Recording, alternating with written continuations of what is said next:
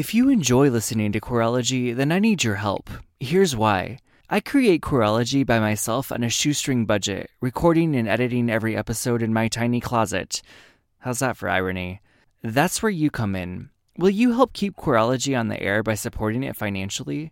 By tipping as little as $1 a month, you can help me improve and keep making Queerology every week. All you have to do is jump over to matthiasroberts.com slash support to make a pledge and listen away. Hey, friends. This is Matthias Roberts, and you're listening to Queerology, a podcast on belief and being. This is episode 52. And I think that's something that happens in the church a lot is there's this belief that like we need to train men to be good men. We need to train women to be good women. I was like, why don't we just train people to be decent people? Y'all, this is a special episode because my best friend is on the podcast today.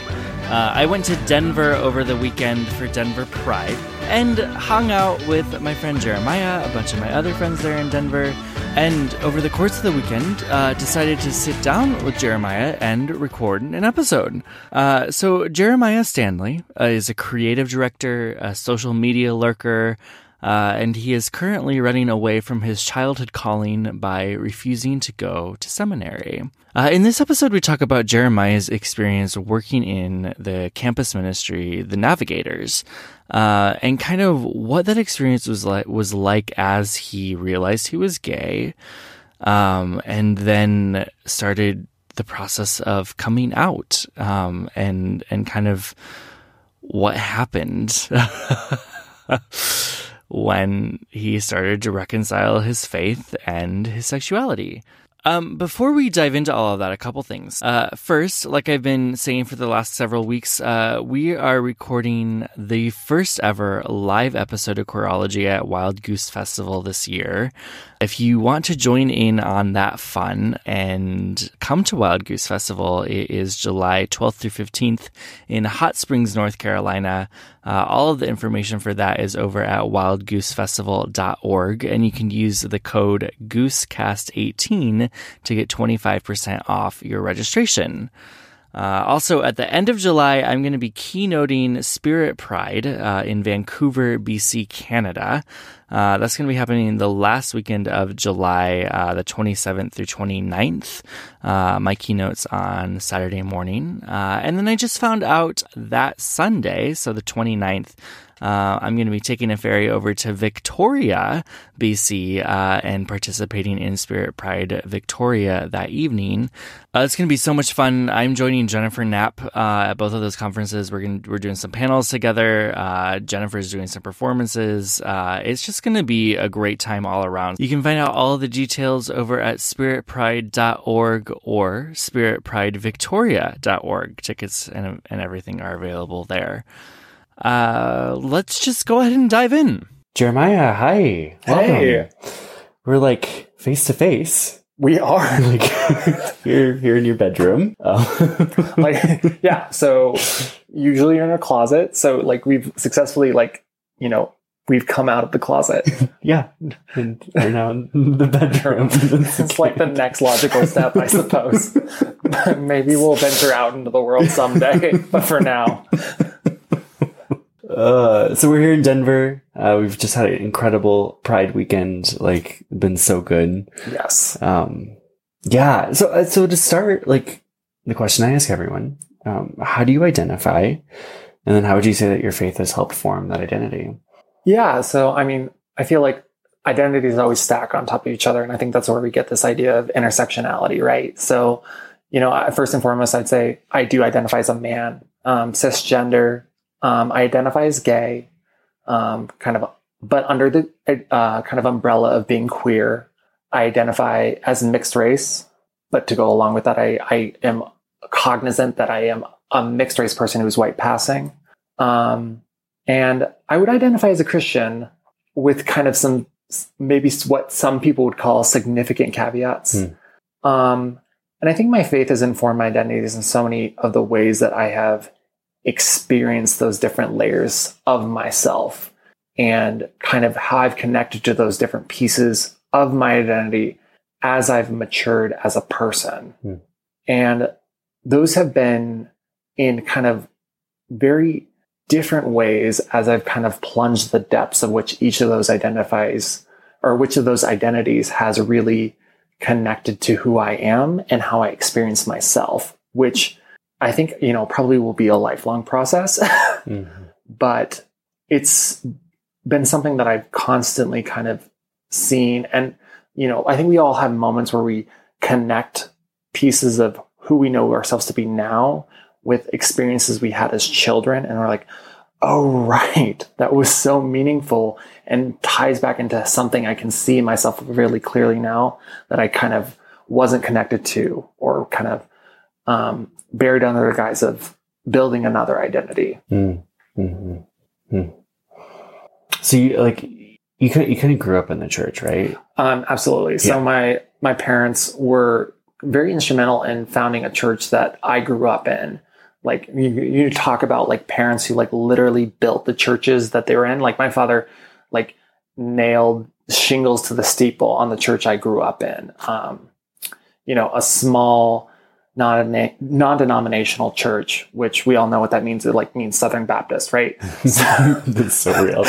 so, you know, I grew up in the church, and um, you know, a church that was started in like um, a family, friends, like this elderly woman's basement with this whole kind of concept of elders and all that sort of thing. So, yeah, I've been in the church for as long as I can remember. Mm-hmm. Mm-hmm. And that kind of led you into like I think some of what we're going to talk about today is kind of like you then went into like campus ministry. Yeah. And I mean, this is something like we talk about, or I think there's a lot of things we talk about, like when we talk about queer people of faith, I think what a lot of uh, drives, at least me, is we have been socialized to want all of these things that the evangelical church prizes.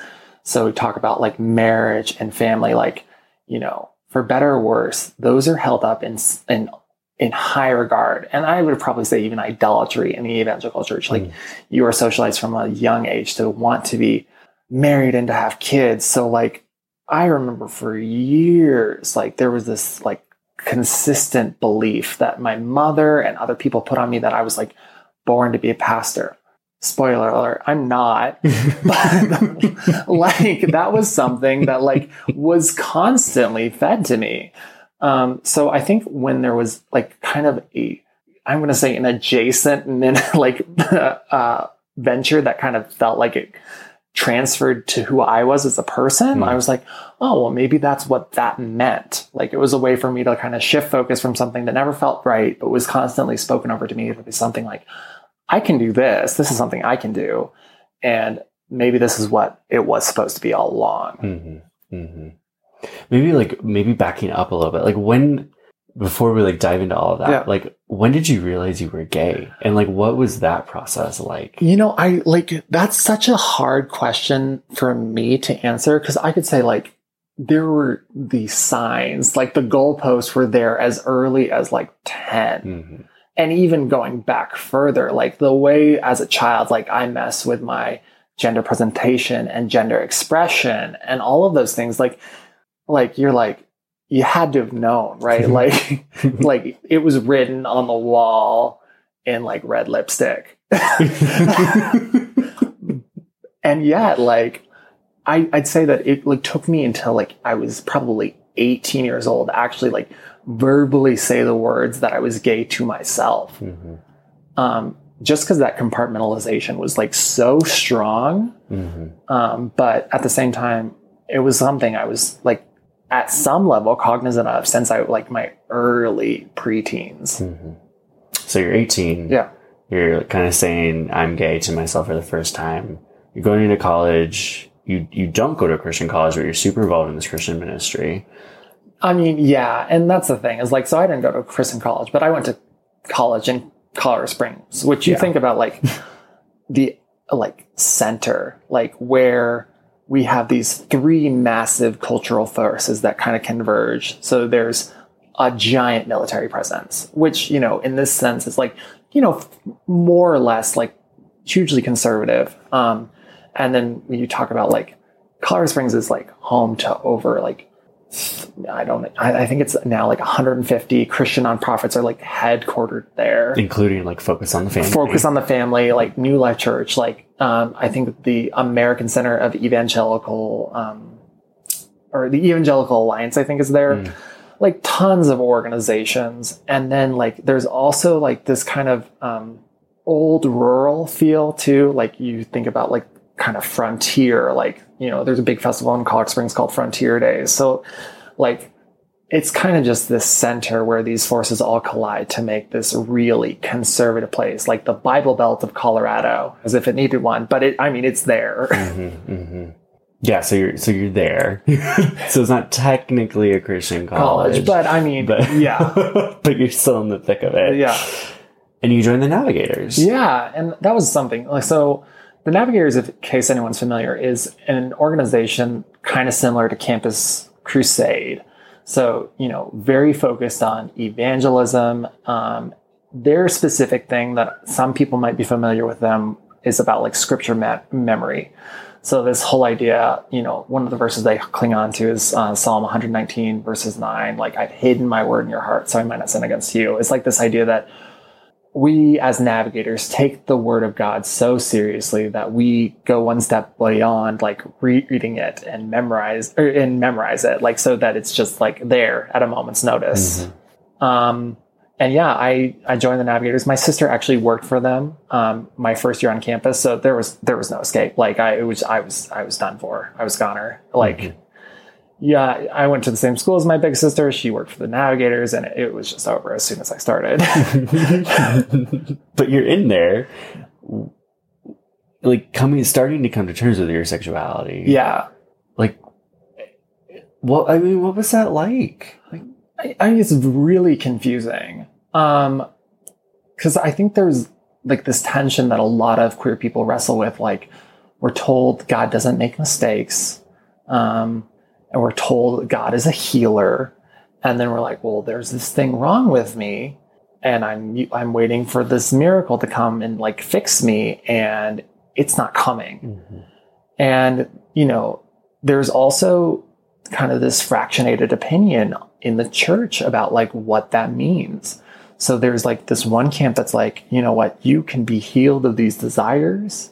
And um, you can have a wife and a family and a, a normal life. And I'm going to put normal in kind of air quotes there.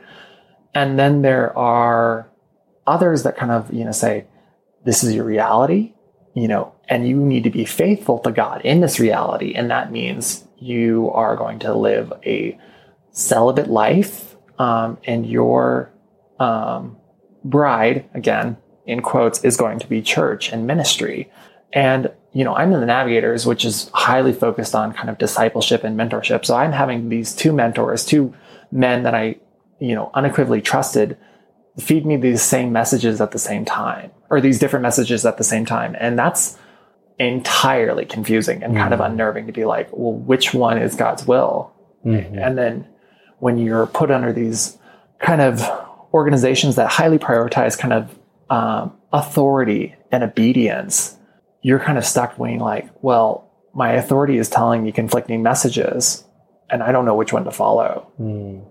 So you're being fed these two messages. One saying like you can change. yeah You can totally have a wife. You can get married. yeah the like- exodus model Right. The, yeah. Yeah. I mean, you were in Exodus too. I- yeah, I was in whole nother Exodus, story. yeah. Maybe dive into that in a second. But like the Exodus model. Yeah. And then there's the model of no, like I guess we would call it maybe the side B model. yeah Which is like if you say celibate or you have to say celibate, like celibate, celibacy is mandated. Yeah, and I think that's something we kind of get caught up oh, in in that sort of conversation is the way they kind of the way a lot of these organizations get around that caveat of like mandated celibacy is they say you should be open to the possibility that God could bring a person into your life, a woman, I should say, a woman in your life who could open these feelings of heterosexuality for you um, instead of saying it's mandated, is being like you can be faithful in the waiting, even if you know you're waiting for a train that in, in some senses is never coming. Mm-hmm. Like you're just on abandoned tracks, you're out there, no one's coming for you, but like you're still being faithful for waiting for something that could could come. Right. Yeah. That I mean that whole kind of like I, I like, there's just so much messaging coming to me because I grew up in this too. I'm just, it's just like, oh yeah, like, but that like, this is it's like it's the cross to bear. You're Yeah. open, like Yeah. waiting for God to work a miracle. Yeah, and that's the thing is like you there's always the possibility that like one day you could change. Um, and you know, it's funny things like you, I'll tell people stories about like what it was like to live in Colorado Springs. Like, you know, I forget what year this was in college, but I remember like an anonymous box that came to me from Focus on the Family that was full of ex-gay literature, like just like probably a hundred dollars of like books and DVDs that just showed up on my doorstep one time. And I was like, there is like the gay Gestapo in Colorado Springs that just Mm. like sent me this book, uh, these books and these resources. And the crazy thing is, is I remember opening those and feeling like cared for and like someone like was out to like was trying to help me.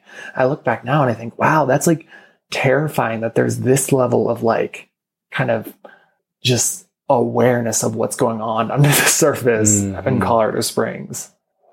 Yeah, because I mean, because that feels like a huge thing in in these like ministries or in like these kind of places of where like that's never it's never on the surface. It's Yeah. never talked about. Like like all of this is like this this vast kind of underground where where these conversations are had in hushed Yeah. tones and like it's it's it's all about like keeping up the appearance though of straightness of Yeah. of godliness. Like I like.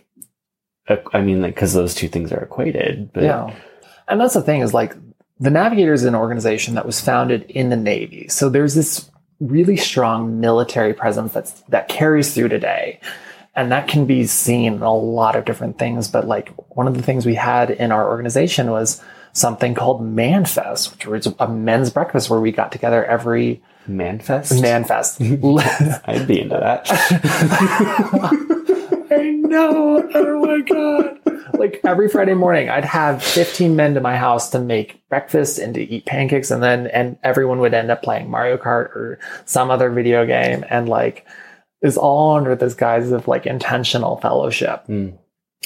And it's I'm not I'm, I'm not here to like hate on this idea that Right. like people can have like people should have um strong relationships and those can even be wonderfully based in like the sameness of gender. I don't I don't think that that's wrong.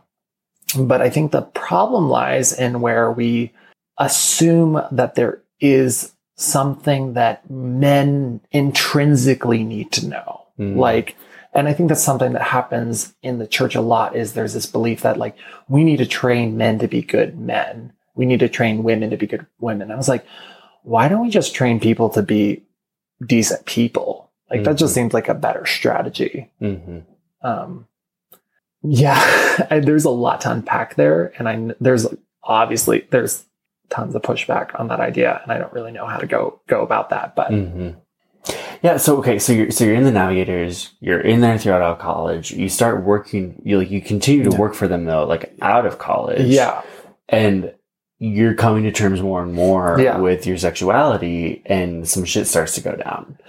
Yeah, and I mean this is there's there's again a lot to unpack that here, but like when you come on staff with an organization, um, like the Navigators, they have you fill out what's called the moral questionnaire, Mhm. um, which is essentially like this.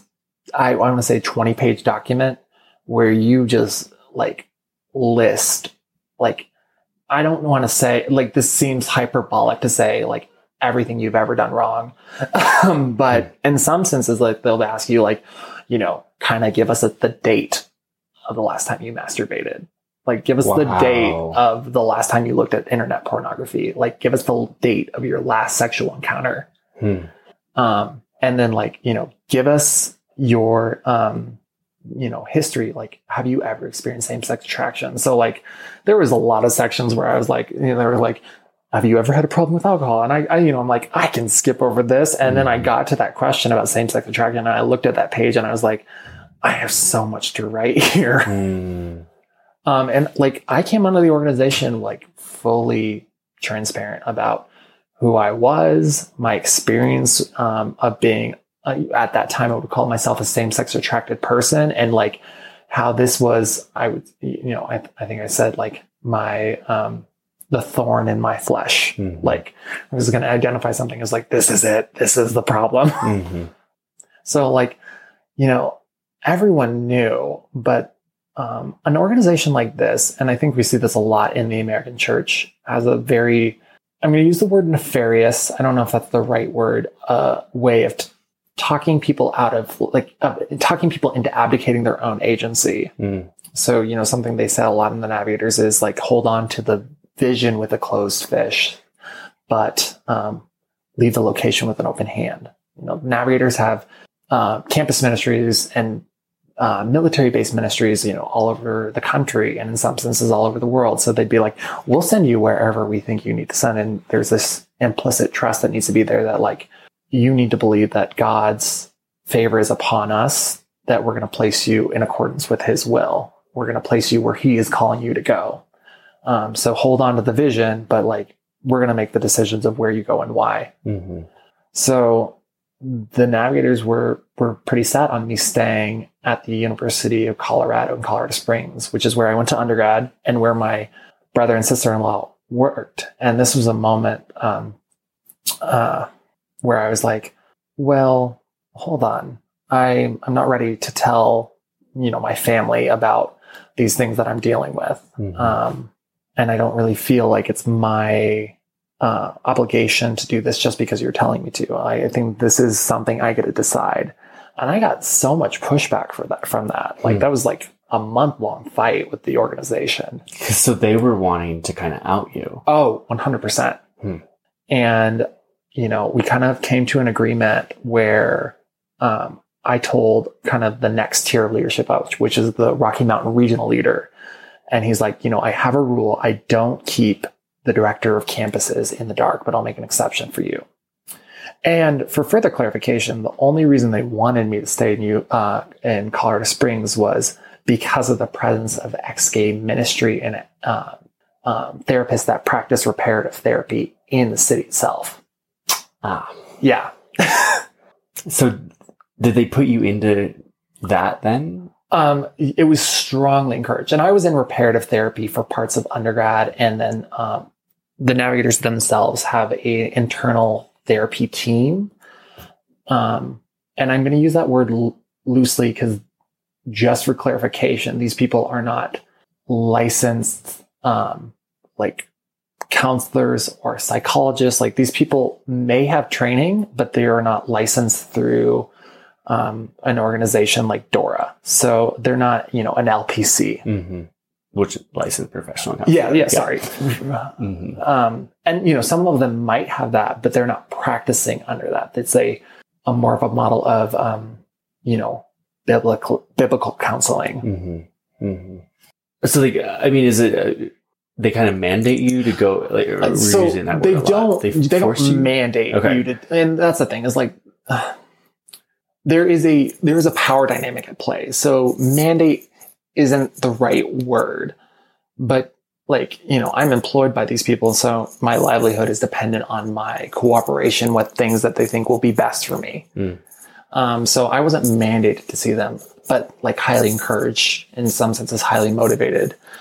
Um, because you know you know, I was part of like my first um, year on staff with them, you know, as an internship and like kind of as a t- trial period for both you and the organization to see how you like each other. And, you know, staff that were, again, I'm going to use the word obstinate in air quotes, like, Mhm. or, you know, not great at like following orders or, or whatever, um, you know, aren't asked back. Like they, they don't continue with the organization. So you like, it might not be as explicit as you need to do some of these things, but sometimes it is. Mhm. And even if it isn't, like your future with the organization can be online based on how much you exercise, um, you know, the kind of the, not the orders. I, I don't know the, but the, the, the, direction you're given. Mhm.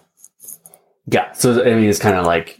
I mean, it's not maybe explicitly said, but it's kind of like you do what, it, what what we say, and Yeah. you keep your job. Yeah, and that's and that's the thing. And so this is where I come back to. This is this kind of theory of like you know, you, there is a, a big portion of like you are abdicating a lot of your own agency when you sign up to be a part of an organization like this because they have practices that they do and um, it's not so much you know there's there's always going to be variation but like when we had, you know, we'd have summer training programs like every college organization has. It's like you go up and we say, this is how you evangelize. Like we teach you a tool and you go out and do this. Mm-hmm. Like it's very um, kind of cut and dry, and there are like protocols and practices that are put in place. Like every navigator that starts on um, on campus freshman year, they ha- they're given what's called the topical memory system, hmm. which is 60 verses that you carry around and, you know, memorize in your first year of college. Like, so there, there's not a lot of diversity in the way that these organizations operate on the ground. Mm-hmm. So you're kind of forced to fit in. Yeah. Um, so you're, you're coming out. Yeah. They know it. They do. Yeah you do you decide to start coming out? So I I had a I had a moral contract when yeah. I uh, worked for the organization, um, and it had a lot of rules about the sort of things I was allowed and wasn't allowed to do. And you know, so we can get into the obvious like ones, like I wasn't allowed to date men. Like that that doesn't seem as, as surprising, right? Mm-hmm. But there were rules about the hours I could spend with students, like the circumstances I could spend with students, like you know, if I was spending one-on-one time with a male um, staff or uh, like another male staff member out out of bounds, like that was highly like that was put under a, like a microscopic lens. There's mm. kind of this assumption that like if you stick one like if there's a one toe out of line, like you are like this close to like probably marching in a pride parade. like mm-hmm. like there's just like which ironically we kind of did today, today but, but yeah. yeah anyway but like there's kind of this belief that like you are just this close to like being completely on the outs mm-hmm. of like you know no, I think it, that makes me think of like the Billy Graham rule, yeah. like for straight people, is that that kind of like that suspicion of like if you are alone with someone and you, there's any potential of like sexual chemistry, yeah, then you're like hooking up. Exactly. Like, yeah. and that's, that's kind of the belief. So like they, like, I was just felt, like felt eyed with such significant, um, like suspicion. Mm-hmm. Like, and this comes into like when I was graduating college, the navigators were launching, uh, what was called like their international edge corps, which is their, um, their domestic uh, internship program is called Edge Corps, mm. and they were relaunching their international branch of this. So they was starting campus ministries in, um, you know, locations around the world in some sensitive countries. And then there was one they were attempting to launch in Amsterdam. Um, and I was approached. They asked me if I would consider um, being a part of that team. Mm. Like in my senior year of college, I was recruited to be that team. And through the process of them checking in with my references, you know, that opportunity was like snatched right out from under me mm. because there's this like this fear, like, we can't put this gay kid in Amsterdam. Like, we don't know what he's going to do. Mm-hmm. Um, and, you know, my mentors even told me as such, like, we're concerned about you going here. Mm. Um, again, because, like, you know, in these organizations, people that don't fit the mold just right are just like almost like high risk, like high liability people for them to employ. Mm-hmm. Mm. So you start going to therapy. Yeah, mistake number one. yeah. What happens? So the therapist I saw, like, um, uh, you know, practiced, um, what I'm going to say is a less, um, I, I, I don't even think I can use the word invasive.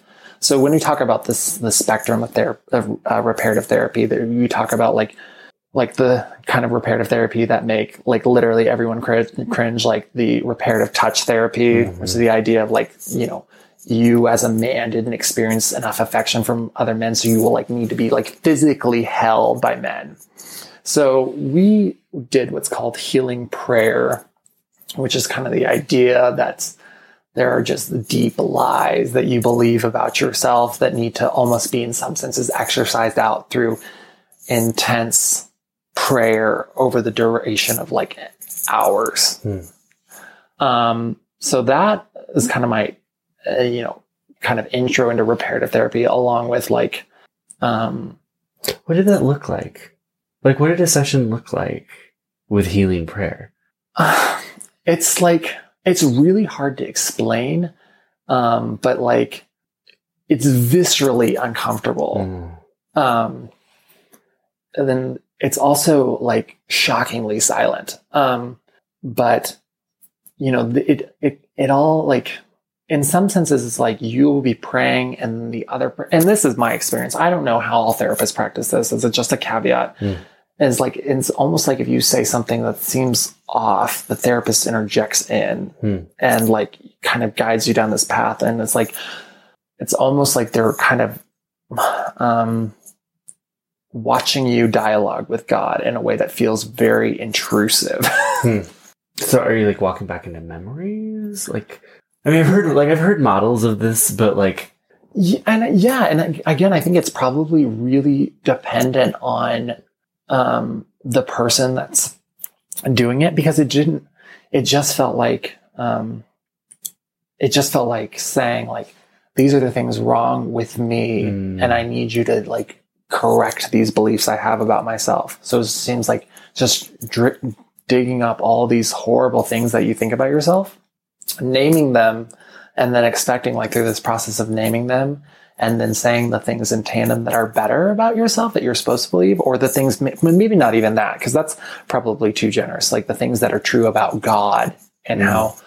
how, as a person of uh, like as an adopted son of God, uh, of Christ, that you also embody these things because when God looks at you, He sees the holiness of Christ, the things that are true about you. did it work? Um, well, I don't think so. We'll, we'll wait on that 20, that 20 year dividend. Um, I'm I'm waiting for that straight card to come in the mail. like you did it. You're straight now. You're straight now. Your fiance is waiting for you at Fourth Avenue Pres. Your wedding is in 28 days. The dream. The dream. oh my gosh. Yeah. Um, and I mean, so to tie in with that, that's my first experience with uh, reparative therapy, which is actually outside the context of the navigators. Hmm.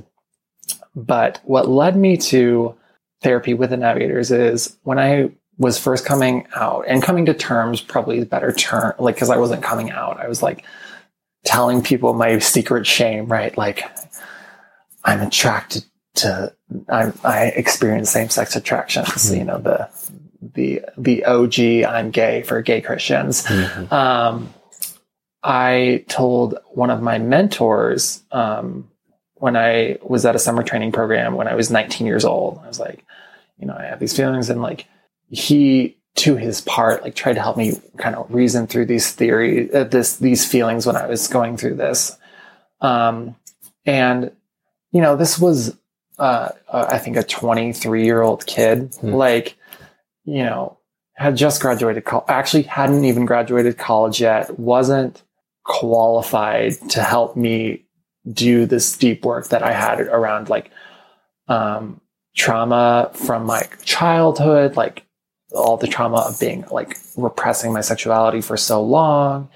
And when like, and I don't know, this is, this was very true for me. Like the first person I came out to, like there was this immediate like emotional bond that was, or because it was like, I finally have a person that I can actually be honest with. Like I've never had this before Mhm. and I've never been able to talk about like the things that are actually going on in my head before. Mhm.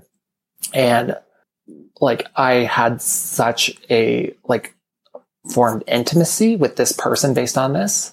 And it wasn't like there was nothing sexual or like romantic about this intimacy at all, but this like like was so like for him something that I just like saw that it was not he was not capable of sustaining this and it felt super threatening to him. Hmm.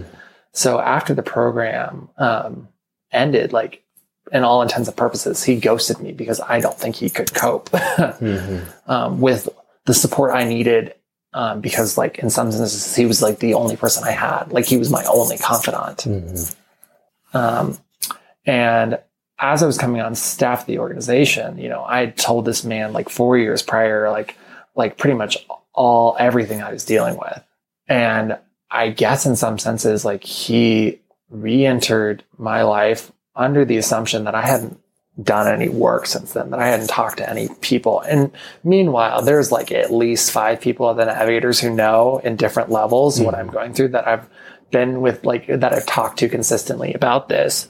So he tells my brother-in-law about, uh, about the fact that I'm gay.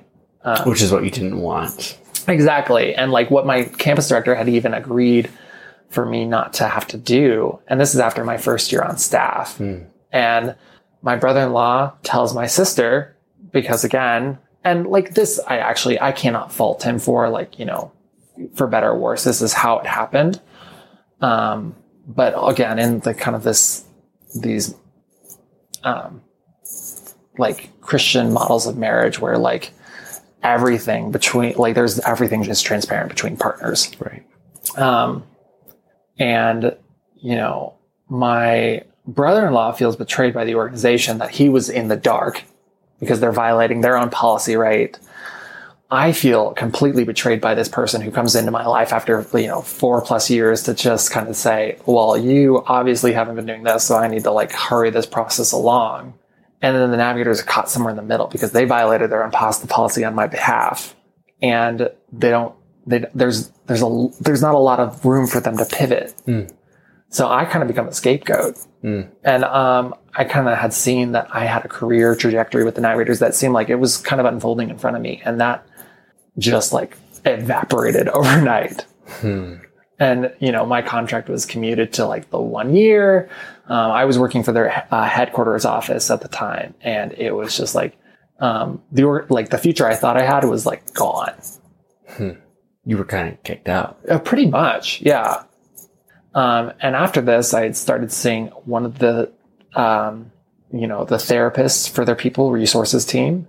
Um, and at the same time, uh, my sister uh, was on staff of the organization too, and was seeing a therapist at the people resources team too. And after we would, you know, go in and have our sessions with these people, they would go behind closed doors and cross chatter with each other. Wow. and I remember confronting my therapist about this and being like, you know, I had a moment where I realized you knew something that I didn't tell you. And that feels like a major breach of trust to me. And he's, and, you know, I had put together what was happening at this point. Um, and, you know, he said, you know, he kind of encouraged me or exhorted me in the sense of being like, you know, you can think of it as like that people are talking behind your back because that's the language I used. But I would encourage you to see it as like there's just a lot of people that really care about you, which like just messes with your head. mm-hmm. Yeah. Yeah. Gosh. So you're I mean essentially kind of being like kicked out of the organization. Yeah. Um and like there were there's some other reasons like kind of like I didn't come from like a wealthy background and in these organizations you exist on like the generosity of your friends and family. Like that's what it comes down to. You like you're on gift income. Um and I like hadn't like it didn't matter how hard I tried. Like I would never was never able to like accumulate a budget. So my second year on staff, I was more of a salaried role because I was in a more administrative role. Um, and was kind of helping the organization do kind of a national rebranding effort. And like, even that, like it, it all just kind of like, like kind of subsided. And I was like kind of being moved towards the back door. Yeah. Yeah. And then Exodus shuts down. Yeah. Which we haven't even really talked about that, but like. That's the other thing. Like I'm still in Exodus, still kind of, you know, believing that there could be change. And then that organization like kind of closes its door on me. so I think it's like kind of those two are uh, like events in tandem where I was like, you know, I was frustrated that after um, what had happened to me like after what everything that unfolded, I knew it wasn't right. Like I knew I was like, this was not handled in a way that was honoring to me or like really like even my family. Like this was this was this was not done well. Mm-hmm. And the way it was presented when I like when I tell people this and how it was reflected back at me is like we you can um, you can see it this way, but what's true uh, what like what you're really upset about is like um, what was in the dark is now in the light. Like they'd be like you're just you're just angry that your sin has been exposed, and at the same time I'm thinking, what do you mean been exposed? Like I according to your mandate, I did this the way I was supposed to. Mm-hmm. Like I disclosed everything when I came on staff with you. Like nothing was a secret. I told everyone that needed to know. Um, but like it was still like I remember like that was one of the first things that my sister said to me when I came out. It's like you're just mad that um, your sin's in the light. I was like, uh, I, no, I, I don't know about all that. Yeah, gosh. So Exodus International, Yeah. Alan Chambers comes out and says like 99.9% of the people over the last 40 years who've gone through this ex-gay reparative therapy, they haven't changed. Yeah, Which is kind of like, it's kind of a betrayal to you. I, absolutely. But at the same time, at least like I feel like I and I know this like this isn't Alan's intention, and I, I can say that now. And Alan was the executive Yeah. director. is like for for me like like being in exodus was gaslighting like i remember one of the books i got from um uh in my you know mystery box from focus on the family like like in the first chapter he's like i had an immediate sub, like subversion of all of my attractions like they all went away on the day my son was born. And i just like looked at that book and i like i remember even my ex-gay self in that moment like closed that book and literally threw it across the room. You know because i was like i don't know about all that. Yeah. and also just kind of like angry like ah should have been me. Yeah. but you, you you think about like all these other books that kind of presented what like you felt like was a more like attainable straight hmm like uh Attainable straight. attainable straight. like Joe Dallas would be like, listen, everyone notices when people are attractive. This isn't a straight thing. This isn't a gay thing. You, everyone notices when people are attractive. Um, so like, you just need to like rob that noticing of people's attractiveness of its sexual energy. Because you shouldn't be doing that to anyone. Like you shouldn't be doing that to women. You shouldn't be doing that to men. You shouldn't, you just know. So like, that was kind of the model I was working at. It's like, I'm just going to, you know, I'm going to, you can appreciate, um, you can like notice people's attractiveness, but like when, when you're attaching this sexual desire to it, that's really the problem. Gosh. So like you went through all of that. You you kind of were like you kind of shut the doors on Exodus. Yeah. And then you like reluctantly started coming out in a way. Yeah. And I mean, that's really the thing. Cause like my life when I was on staff of the Navigators was, I mean, really pretty bleak. Like I lived on the campus that the Navigators own in Colorado Springs, um, in like a converted barn, um, that had been converted into an office space. And like later, and I, like my first year on staff, I shared a room with three other men. My second year, I like, I had my own room, but like I didn't really have my own space. Um, and like my life was very simple. I was living way below the federal poverty line. Like uh, there wasn't oh, like probably a month where my car wasn't completely broken. Um, and I was trying like, you know, I had student loans and I had like no money to my name. Like it was a big deal for me to like go out to, to eat like ever. And I was trying to supplement my income by like literally diving through dumpsters looking for things that I could fix and sell. Like, like I didn't, I didn't have a lot of um, opportunity at that point in my life. Like my life was was really bare bones. Um, and after all this happened, I was just like, because I thought, you know, I was suffering for the sake of the gospel. And after all this happens, I'm like, it it felt like a major shift of like, I really need to reevaluate what I'm doing here. hmm So what's life like now? I mean, completely different.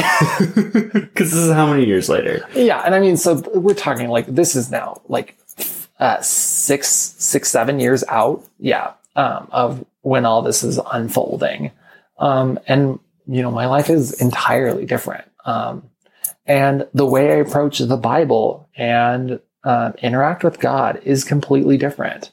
Um, and I'm going to say much more holistic and genuine and um, uh, like thoughtful. Um, and you know the relationships I have better like uh, are so much um, more dynamic because when you're in the navigators, and this is something I can honestly say that I miss.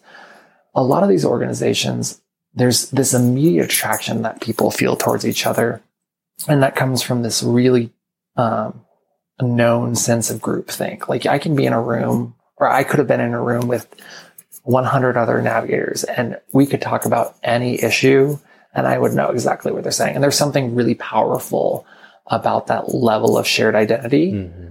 But there's also something really, um, you know, like just kind of, er, there's some, there's a lot of erasure that happens there. Um, specifically, you know, with people of color that are, find themselves in organizations, which is why if you look at the, the navigators, like it's a white organization. Mm-hmm is because this this model doesn't work. Like, you know, I remember every every summit we'd have for the navigators, they'd talk about like how we needed to be better about um, reaching people of color. And there'd always be pushback because there wasn't enough education and, and like, you know, like really communication to this group of white folks. Like why, um, I like, this is an example, um, like why if you, if there was a group of, and this literally happened at one of the campuses, a group of Asian American students wanted to take communion with mango juice and rice, that it wasn't sinful. It's like this this white centric Christendom like was so strong. Mm. Gosh. Or eh, maybe not even not sinful is the right word, but right. why it wasn't like an affront to the symbolism of the Eucharist. Right, right, right. Yeah. Yeah. Gosh. So so now learning life is different. It's totally different. And I get it's so like maybe maybe to wrap up, like this feels like a hard pivot in a way, yeah. but we do that all the time on this podcast. So, um, but like in thinking about like where you were then, where you are now, and being the fact that we did just celebrate Pride, yeah. which is like so far removed from that world. Like what what does Pride mean to you?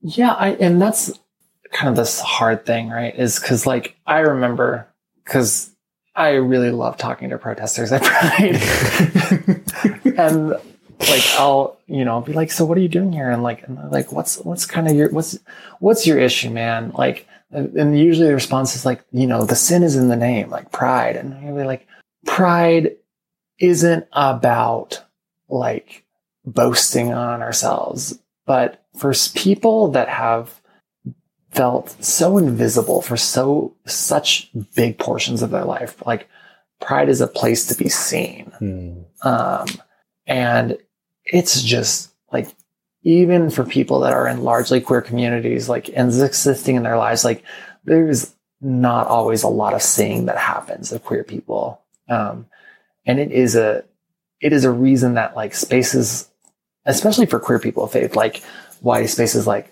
uh, QCF and the Reformation Project are so meaningful is it's rare to be in a space where you feel seen. And I think that's really what Pride gets at is like, it is a place for, for to be seen and almost in some senses like, and I, I mean this in the best possible way, ordinary. Mm-hmm. Like no one, no one's unusual at Pride. Mm-hmm. Um, and I think that's, that's a big gift for people who have felt kind of on the outskirts their entire lives. So um, in some senses, you know, pride itself, for me at least, isn't about like boasting of themselves, but it's about, you know, really like in the some senses, like this kind of wonderful vulnerability of being ordinary, um, uh, with a, with a, a, group where it can, what is your normal can be normal. Mm-hmm. Mm-hmm and like I know I just said like wrapping up, but like maybe to truly wrap up because this this is a question maybe for people who are like in those organizations or like I know there are people who listen to this podcast who work for those organizations, yeah. um, who work for the navigators specifically. Yeah. Like, but there are so many of these organizations out there that yeah. have similar structures and models. Like, what would you say to those people? I mean, I think there is something like really powerful about being subversive in an environment that does not agree with you. Like, so I would never encourage, like, I'm going to give a, a, a, good number of caveats here. Like, I would never encourage you to leave an organization just because your theology doesn't quite line up with theirs. Because I think that for a lot of these organizations, there are two paths forward. Like, they will either change or they will die. Mm. Um, and if you really love an organization and you want to see it change, probably the best way to do that is as is p- to be an insider in these organizations. Of course, the caveats are there is like if you are not able to like, or if you're not able to care for yourself when you're in an organization like that, like then it is really time I think for you to examine like, is it my time to go? Um, but if you're if you're in it and you're passionate, like I think that is a great way to like to offer dissenting dialogue. Like and this is a really stupid example, but I'm, you know, I remember like my first year on staff, like as I was always just, just a little bit of a liberal. Again, the writing was really on the wall. Like they're talking about like favorite authors and people you really liked and connected with. And like, I remember there's a moment like you hear like, oh, I really love John Piper. I really love John Piper. I really love Tim Keller. And like, that's the circle. And then someone gets to me and I was like, oh, I really resonate with the way uh, Rob Bell speaks about the gospel. and it was like a that moment, like, it's just like, all the air got sucked out of the room. and I just like was very aware that I had said the wrong thing. But it was like, this is an example of like a moment of subversion on something. And this is before Rob Bell was out as affirming or anything like that. Mm-hmm. Um, Back when Rob Bell was still evangelical. Just, yeah. And, like, yeah, absolutely. Um, so like imagining like that, like if I like being in an organization and being able to be subversive about something so much bigger. Like, you know, the navigators have policy like they can't marry LGBT people. If someone like was on the organizational staff and like said in passing to another person, like, you know, I don't think that's right, or I don't, I don't know if we should have a rule about that. Like, you know, at the very least, that's going to prompt some significant dialog mm-hmm. which I, I can't think is going to be anything other than positive. Yeah. Yeah. Mm. Uh, Jeremiah, thank you so much. Oh, you're welcome. Yeah, this has been so much fun. You can find Jeremiah on Instagram and on Twitter at Miah Stanley, M I A H Stanley. Queerology is on Twitter and Instagram at QueerologyPod, or you can tweet me directly at Matthias Roberts. Queerology is produced with support from Natalie England, Tim Schrader, Christian Hayes, and over 70 other Patreon supporters. To find out how you can help support Queerology, head over to matthiasroberts.com slash support. A really easy way to help support Queerology is by leaving a rating or a review. Do that right in your podcast app or head to matthiasroberts.com slash review and it'll take you right there. As always, I'd love to hear from you. If you have ideas of what you want to hear on the podcast or just want to say hi, reach out. I'll get back to you. Until next week, y'all. Bye. Save big on brunch for mom, all in the Kroger app. Get half gallons of delicious Kroger milk for 129 each, then get flavorful Tyson natural boneless chicken breasts for 249 a pound, all with your card and a digital coupon. Shop these deals at your local Kroger today or tap the screen now to download the Kroger app to save big today. Kroger, fresh for everyone. Prices and product availability subject to change. Restrictions apply. See site for details.